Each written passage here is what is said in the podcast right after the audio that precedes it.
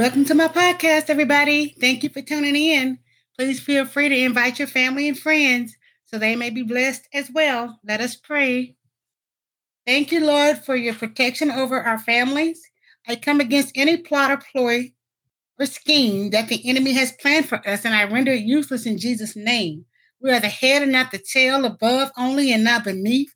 No weapon formed against us will prosper, and every tongue that rises against us will be condemned. We have the minds of Christ, and victory is ours today in Him. We are children of the Most High, and we rest in His goodness and faithfulness today. In Jesus' name, amen. Today top, today's topic is the spirit of honor and respect. I'm going to start the topic off with some key points. When Jesus stopped in Nazareth, his hometown, the people did not honor him. Because of their lack of honor and respect, Jesus did not perform many mighty works in their town. God expects us to show honor and respect for those in leadership or authority over us. A lack of honor leads to the blockage of God's power flowing into our lives. If we want to experience the fullness of God's blessings in our lives, we must be careful to give honor to whom it is due. Amen. I'm going to um, start off with some questions. How can we honor someone we disagree with? Don't expect someone with a different worldview to make the same choice as you do. Because of our interpretation of scriptures, we don't perform marriage ceremonies between gay people in our church. However, it's a right we believe all people should have in our society. Those who don't hold our interpretation of scripture or who are not followers of Jesus are absolutely entitled to have the rights and protection of our government. So I support the decision by the Supreme Court. Here's another question for you What effects does a spirit of dishonor have on our spiritual life? God calls us to honor all men for the simple fact that he chose to give them life. Jesus lived and died so sinful man could be saved. People are precious to the Father they are as valuable to him as his son Jesus. Yes, today the person standing before you may be a sinner, but by showing honor, tell that person that he or she is important to the Almighty.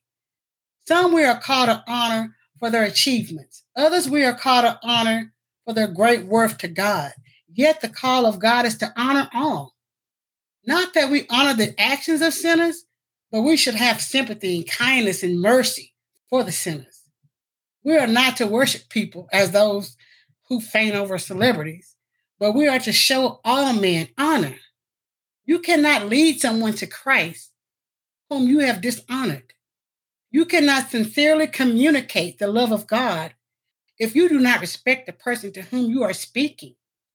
Our tradition of dishonoring people has not come from God. In fact, the kingdom of God emerges with a completely different spirit. The kingdom of God is a cultural grace with honor and respect for the dignity of all people. Another question for you Why is it important to teach our children to respect those in leadership positions? Our children learn about our values and respect not just by observing us, but through daily actions. We all heard as children that actions speak louder than words. Respecting boundaries is an important topic for both kids and adults. When the subject comes up about respecting leaders, things get complicated.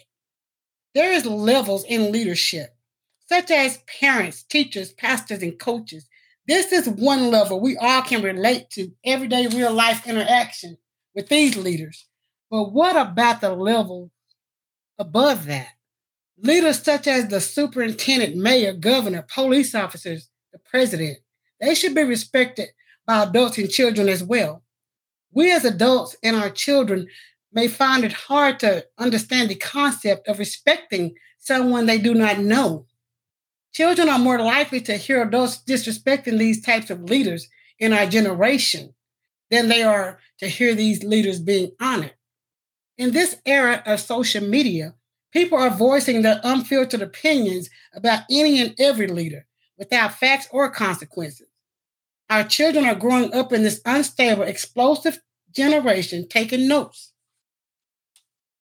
Yes, I want to see my children stand for what is right, but with respect, because that is how God wants us to conduct ourselves. First Peter 2 and 17.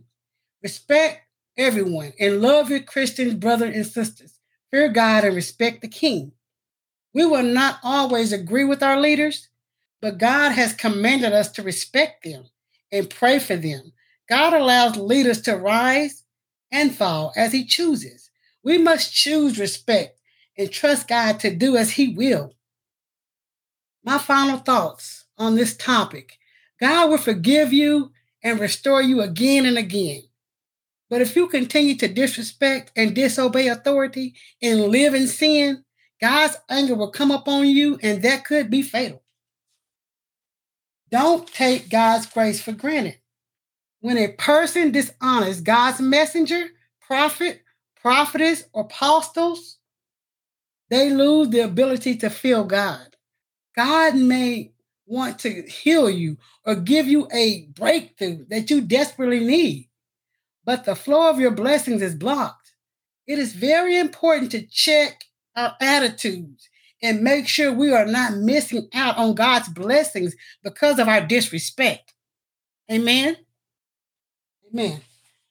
So, the topic on tomorrow is going to be growing as a servant leader of Christ.